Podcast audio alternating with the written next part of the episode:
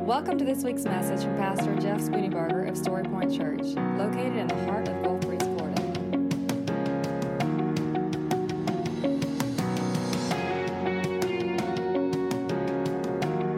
And now, here's Pastor Jeff Spooneybarger with this week's message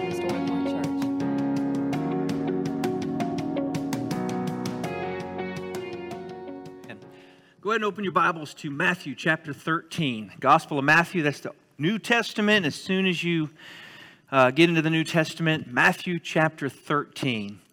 I don't know if you've been noticing, if you've seen it, but there's this thing they're calling the uh, mega millions. Have you noticed that?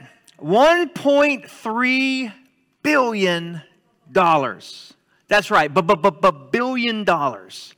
Now, I did a little research, and it appears as though, now the statistics are, you know, they, they got numbers are all over the map, but it appears as though 50% of the U.S. population buys a lottery ticket across the country. 50%. But your odds of winning the mega million is about 300 million to one.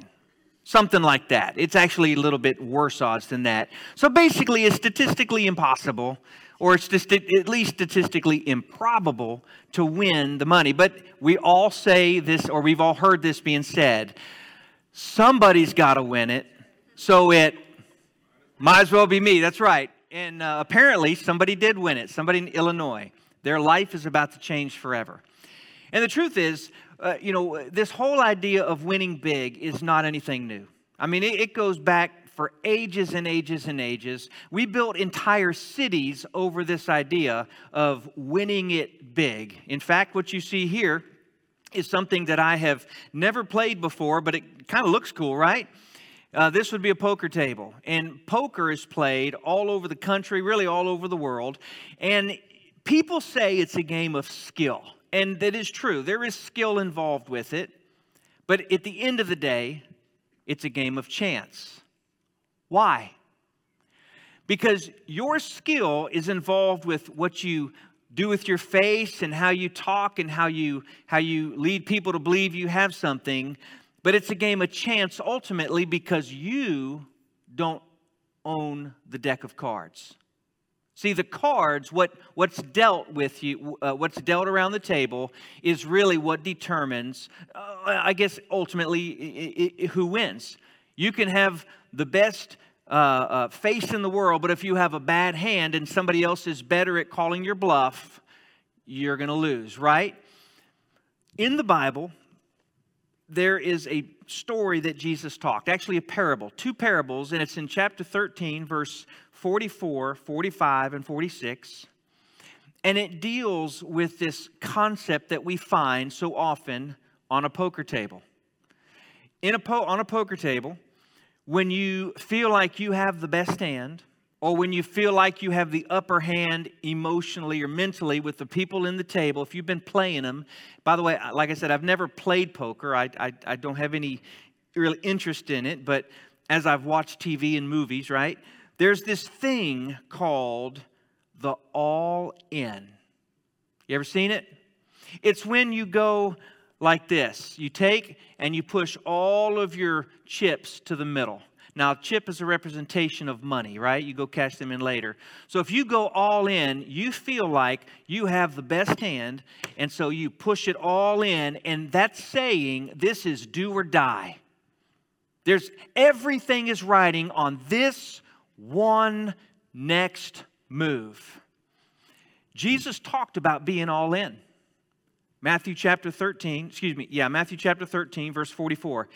He said, The kingdom of heaven is like a treasure buried in a field that a man found and then reburied.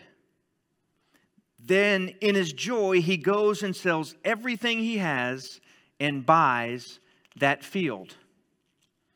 And again, the kingdom of heaven is like the page that won't turn. New Bibles always stick for a while. Again, the kingdom of heaven is like a merchant in search of fine pearls. And when he found one priceless pearl, he went, sold everything that he had, and he bought it, and he went all in. these two parables that Jesus speaks of to describe the kingdom or the value of the kingdom of God. The first parable is a man who found treasure buried in a field. Now, my obviously my obvious first question is this: Why was he in the field? I mean, what was he doing in the field? It could have been he was just taking a shortcut from his place to the McDonald's. I don't know. But he was in the field and he could have tripped and hit a rock and said, Man, what's that? And he looked and there was something sticking out. I think it was different though. Now, this is not the point of the parable. I'm just wondering because I'm a curious kind of a guy. I think he was in the field looking for treasure. I think he was searching for treasure. Treasure. Here's why I think that.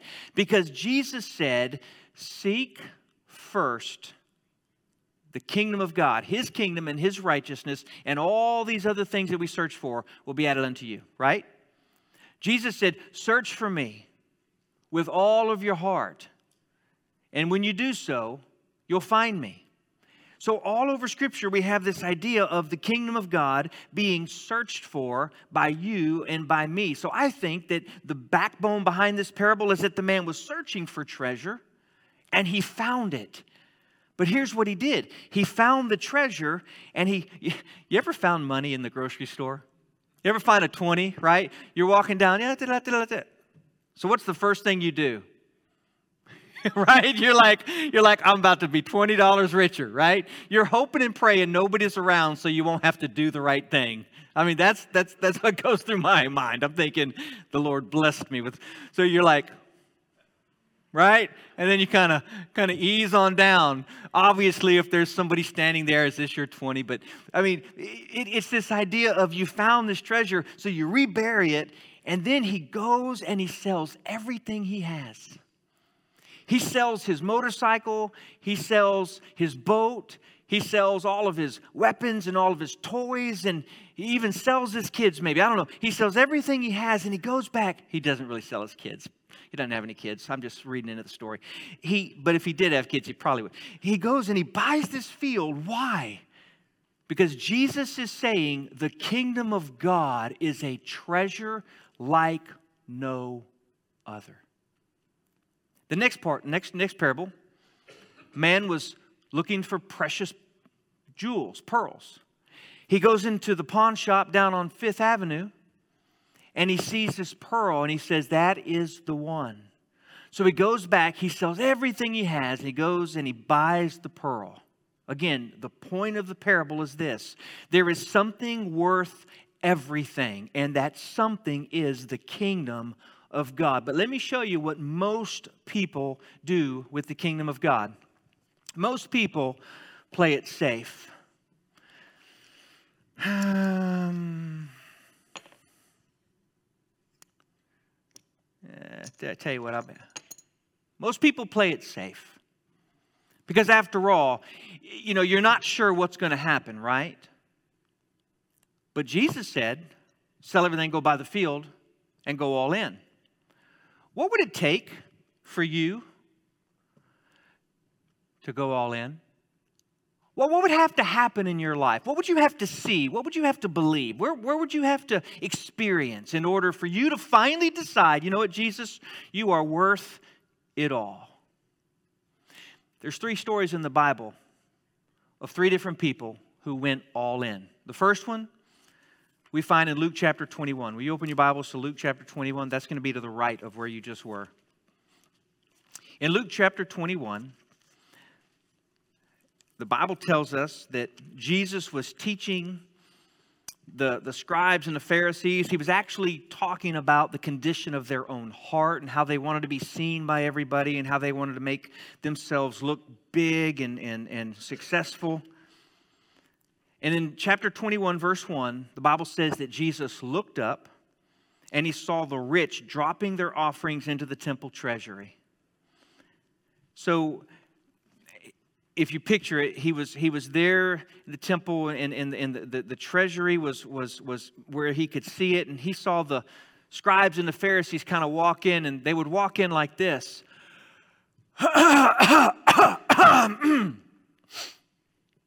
Oh, let's see. Well, let me see here. Uh, yeah, I don't know. That's only a 50. I don't know. How about how about a 100? Yeah.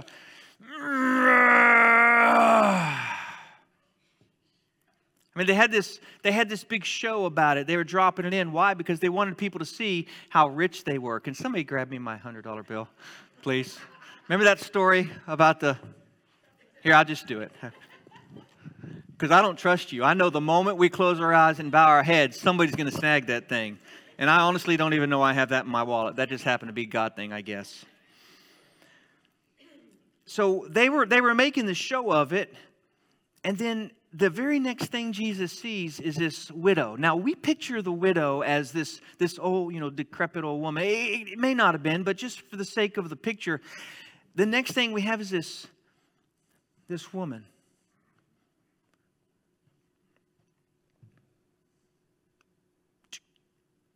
And you would hear you would hear the clink because they weren't bills they were pennies. She dropped two pennies in. Now, I'm imagining that the Pharisees and the, the rich people back here are kind of going, what does she think she's going to do? Buy a, a cracker? Hey, what, what is, what is, what's gonna, what are we going to do with two pennies? Can you get a load of this woman? But Jesus saw it. And here's what he said Verse 2. He also saw a poor woman dropping in two tiny coins. Truly, I tell you, this poor widow has put more than all of them. For all of these people have put in gifts out of their surplus, but she, out of her poverty, has put in all she had to live on. She was all in. The question is why? What would cause the widow to be all in? And what would cause the religious people to not be all in? I think it boils down to belief. I think it boils down to this question What do you believe about who God is? Because after all, if you believed that God was God, you'd be all in. If you believed that he really was who he said he is, you'd be all in. So would I. Why? Because who he says he is is the Alpha and the Omega. He's the beginning, he's the end. He's the first, he's the last. He's the creator, he's the sustainer, he gives life, he's everything. He's the judge. If we really believe that, we would truly be all in, but instead we just kind of want to hedge our bets a little bit. Not the widow. Maybe, perhaps just maybe, the widow had this thought. Maybe she thought to herself, you know, I've got nothing to lose. Because the promises of God are better than my current reality. In fact, doesn't that kind of tie into where Jesus said it's hard for the rich man to enter into the kingdom of heaven? Because, you know, being all in when you're poor is one thing, being all in when you're rich is another thing. I actually think it's easier when you're all in, if you're poor, to be all in. Because you don't have to give up much. Because you're giving up just, just a little, right? But when you've got all this stuff, it's hard because we're thinking about comfort, we're thinking about uh, um, what, what our opportunity, we're thinking about all these things, and yet Jesus' command wasn't to just the poor. Jesus' command was to you and to me, all in. Here's another story. In Luke chapter 7, go back to the left just a little bit. you like my directions there? It's like we're driving a car. Luke chapter 7, verse 36 and following. Let me, let me just kind of set this up. So, one of the Pharisees invited Jesus to eat with him. Now, this probably was what was a curiosity lunch, but it was probably also a lunch to be uh, uh, maybe to find some fault. I, I really think that his desire was to find a reason not to follow Jesus. I just, I just think that was probably, given what I'm seeing here, I think that was the case. He went into it with a bad attitude, much like maybe somebody came in here today. You might have come in here today not expecting anything. You might have come in, you might have come in here today with a predisposed idea that God wasn't going to do anything.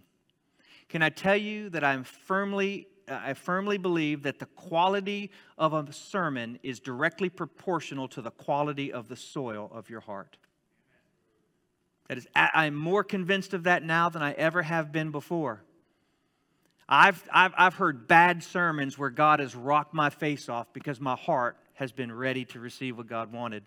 And I've heard awesome sermons that did nothing in my life because I, my heart was hard as stone. The condition of the soil of your heart, what are you wanting from God, will determine what you get from God today.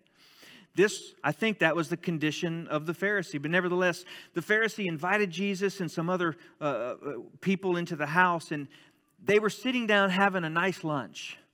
Probably wasn't barbecue. I'm just thinking, right? They were, they were having, you, you get that, right? Sorry. They're having this nice lunch. They were reclining at the table and they hear this noise at the door. Now, everybody that was invited was already there, and yet some stranger was walking into the house. And when they turned to look, they would have certainly gasped because she was an unwelcomed guest. The Bible tells us that this woman, verse 37, in the town who was a sinner, found out that Jesus was reclining at the table of the Pharisee's house, and so she brought an alabaster jar of perfume, and she stood behind him at his feet, weeping, and began to wash his feet with her tears. She wiped his feet with her hair, kissing them and anointing them with the perfume. So this woman completely humiliated herself. All the men were sitting around the table having their nice lunch, reclining, talking, maybe laughing and joking a little bit.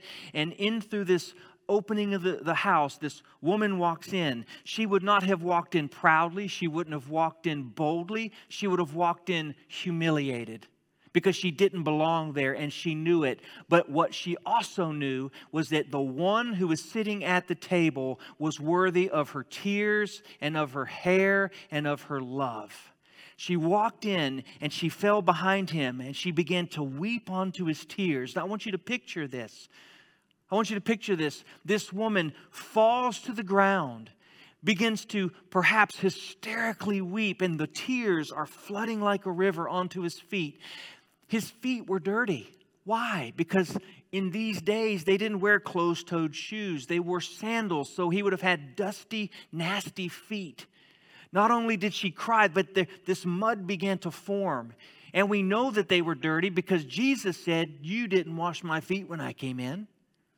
And so she was crying and she opened the perfume and she poured it on him. And then she took her own hair and she let it down and began to rub his feet. And as she rubbed his feet, she began to kiss them.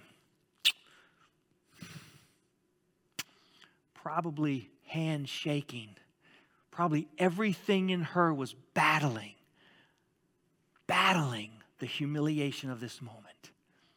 And yet she was all in.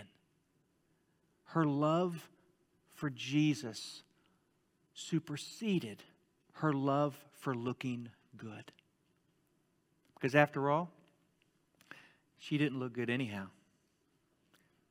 She had a reputation. What I'm saying to you is this to be all in is to be all in. It's to be all in with your money. It's to be all in with what you do. It's to be all in with what you love. It's to be all in with your worship. What does all in look like? I can't describe the individual things in your life that it looks like, but I can say that all in means all in. It means no regrets and no reserves, nothing held back. There's, there's nothing kept just in case a, a rainy day comes. To be all in is to be all in. It's do or die. This one next step will determine if I lose everything or if I win it big. There's another story. John chapter 6.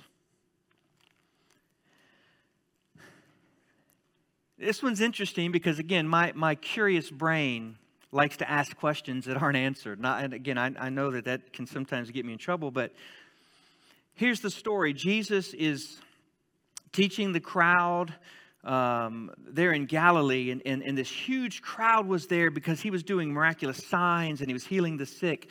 He was up on a mountain, and, and there were people there that were listening to him teach. They were in awe at the words that he said. And then the disciples said, Hey, Jesus, the sun's going down. You know, they're getting hungry. Why don't you send them away to get something to eat? What they were really saying was, Hey, Jesus, it's time for us to have dinner. So will you send them away? And Jesus said to them, it's not in, in John, but I think it's in the Gospel of Matthew, he said, You give them something to eat. Send them away. No, no, no, no. You give them to something to eat. Jesus was asking them to do what he knew they couldn't do. Listen, God's call in your life is oftentimes for, for you to do what God knows you cannot do. Why would he do that? Because he wants to show you that this all surpassing power is in him, not in you. But because he is in you, you have that same Holy Spirit anointed power. That's why you can be all in and be okay with it. Because when you go all in, you know that you're all in with the one who owns the deck of cards. It's the belief that he is who he says he is. So that's where they are. You just give them something to eat. And Philip answered, verse 7, he said, 200 denarii I wouldn't even feed all these people. There were 5,000 men, but there were also women and children, 10,000 plus people. Philip wisely and correctly said it would take us 200 days of working to have enough money to feed this many people. It's impossible. We're disciples, we're a bunch of preachers. We don't have any money. You know, they hadn't decided to buy Learjets at that time. This was a different day, right? So Jesus asked the question. Now, it's not, again, it's not in this gospel, but it's in one of the other gospels. He said, Well, what do you have?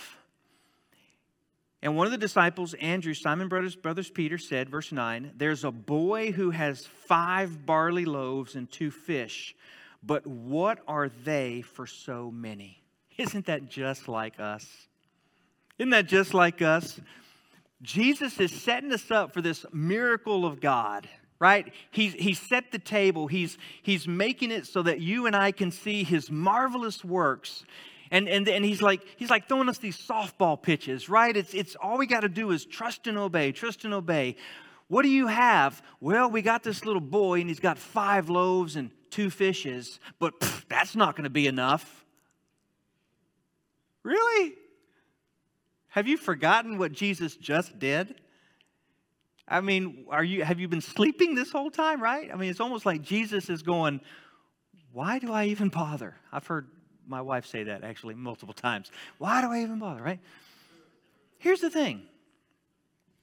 I want to know how they got the boy to give his lunch. And, and here's what I think I think that the boy wasn't smart enough to bring a lunch. I think he had a mom who was smart enough to pack him a lunch. That's what I think. So we can go all, we can give the credit back to mom, is what we really need to do. How did this boy come across giving up his lunch? We don't know. But what I do know is he gave all. This little boy gave all, and because he did, God performed a miracle. But not just a miracle, God made himself famous to the people who were in that crowd that day. Which is exactly what he wants to do through you and me on a daily basis. You know, I love stories. I love reading stories. I love hearing stories. I've read so many stories this week about different men and women who have given all for the gospel. One of them was C.T. Studd. C.T. Studd was a cricket player. By the time he was 16, he was on the professional circuit. He was very well known. He was actually uh, uh, uh, one who inherited a bunch of money. He inherited a fortune from his family's business. And yet he heard a preacher preaching one day about the cost of following Jesus. And God gripped his heart. He came face to face with the gospel. And God said for him to give it away. So he gave up his inheritance to kingdom causes, and he gave up his fame of being a cricket player, and he offered himself to Hudson Taylor for the China Inland Mission. He gave his life because the call of the gospel was the call to be all in. And as I read countless stories of these people in the past who have been all in, I have to ask myself Am I going to have a story that was worthy of being written about? Or am I going to have a story that I was just, eh, just going to hedge my bets? I got to tell you something. The reason you and I can truly be all in in the gospel is because the gospel is that God was all in for us. That's the why. That's what makes it real. He was all in. The Bible says that Jesus did not consider equality with God something to be grasped, but who, in the very nature God, made himself a servant. He left the glories of heaven he came to live on this earth and show us the Father through his life. He loved, he lived, and then he died. He was all in when they stretched his arms across this beam and pounded the spikes through the bones in his wrist. He was all in when they pressed the crown of thorns into the skull of his head and he bled he was all in when they lifted the cross up, humiliating him for all to see. That's only the death of a cruel, awful person. And yet, Jesus, the sinless Lamb of God, hung there on display for all to see. And his words, Father, forgive them.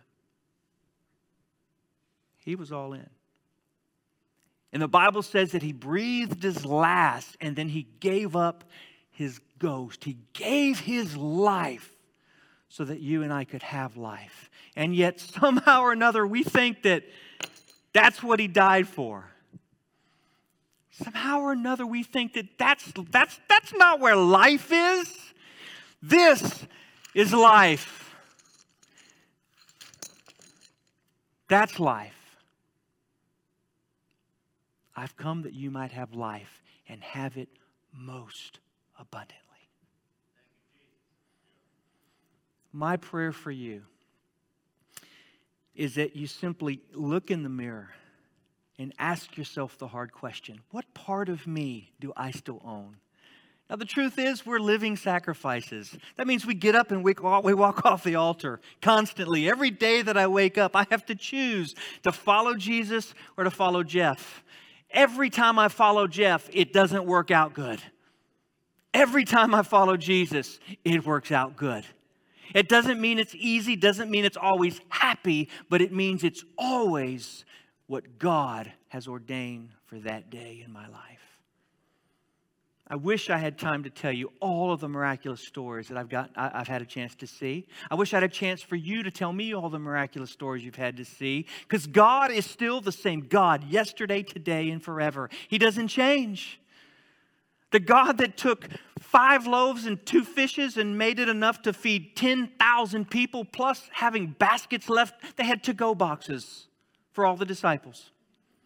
They each got their to go box and they're like, Whoo, I got lunch tomorrow. The goodness of God to do that is the goodness of God that He wants to pour out upon you this very day. So look in the mirror and ask yourself, Am I all in? And what does that look like for you? Now, the truth is, most of us, we're not called to go sell everything we own and fly to another country and live as, as, a, as a beggar. Most of us, that's not the call. We have to understand stewardship. Most of us, it means that we're shoveling out of God's storehouse for what He's given us. But I love the way one preacher put it. He says, I'm shoveling out what God has given me, and God's shoveling back in with a bigger shovel. You don't believe it? It's true. Why would we not believe what, what Malachi says? Bring all your tithes in the storehouse, there may be meat in my house, and test me now in this, and see if I will not open the floodgates of heaven and pour out a blessing so much. I mean, this isn't a message about tithing, but that's part of it, right? I mean, there's nothing in your life that this doesn't fit for. Your love, your gifts, your talents, your time, your skill. I'm going to close with this. What if God gave you in direct reciprocation of what you gave him? What if he chose to meet you one for one? You give him, he gives you. What if, what, what if the love you give him is the love he gave you? What if the time you give him is the time he gave you? What if, what if he was only there when he needed you? Didn't really care for, for any conversation or anything the rest of the time. By the way, he doesn't really need us. What if, what if he only blessed us with what we gave to him? We gave him a dollar, he gives a. No, we could not live that way. And yet, statistically speaking, again, this isn't about money, but money, money's like the easiest thing. Most of us spend more on Netflix than we do on kingdom things. You know, the average person who plays the lottery, they spend $1,000 a year. Have you done a $1,000 worth of kingdom giving? I don't know. That's, that's, that's all I can tell you is for me and my house, we will serve the Lord with our time, with our talent, with our life. And I love that song. I surrender all. Isn't that a great song? I was reading about that. And the guy who wrote it, um, it was written out of a, a desperate time in his life. I surrender all. I just wonder are you all in? You close your eyes and bow your head with me for just a moment.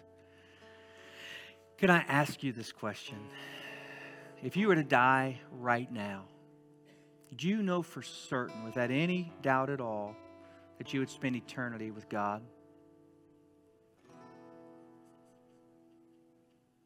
If you're unsure of that, can I just say to you that the Bible says that the wages of sin is death? That means our sin condemns us. But the gift of God is eternal life in Jesus Christ our Lord. The Bible clearly tells us that it's by grace that you have been saved through faith, not of your works. You can't be good enough to earn God's salvation. You can't work your way in. And you're not good enough to not need a salvation. You, according to the scripture, are condemned in your own sin but God demonstrated his love for us in that even while we were still sinners, Christ died for us. That's the gospel. This morning, can I invite you, not can I, but I am inviting you to trust in Jesus Christ. The attitude of your heart is what makes the difference. Just give yourself to Him. God, I know I'm a sinner and I need your forgiveness. God, I recognize you died on a cross, you were buried, and three days later you rose again. I trust in the work that you've done for me. And God, I ask you to save me. Bring me into your family. If this morning that's a prayer that you prayed or need to pray, I want to invite you to do that. This morning, I want to invite you, as Brad leads this very last song, I want to invite you to, with reckless abandon, worship the Lord. That might look like your hands outstretched. It might look like you kneeling on the ground. It might just look like you sitting still and worshiping in your heart. Whatever it looks like, would you simply worship? And would you give God yes to whatever He's asking you to do? I'll be standing here in the front if anybody needs somebody to talk to or pray with, but I just want to invite you in the next few moments to to take the next step. But what now with God? Let's stand together.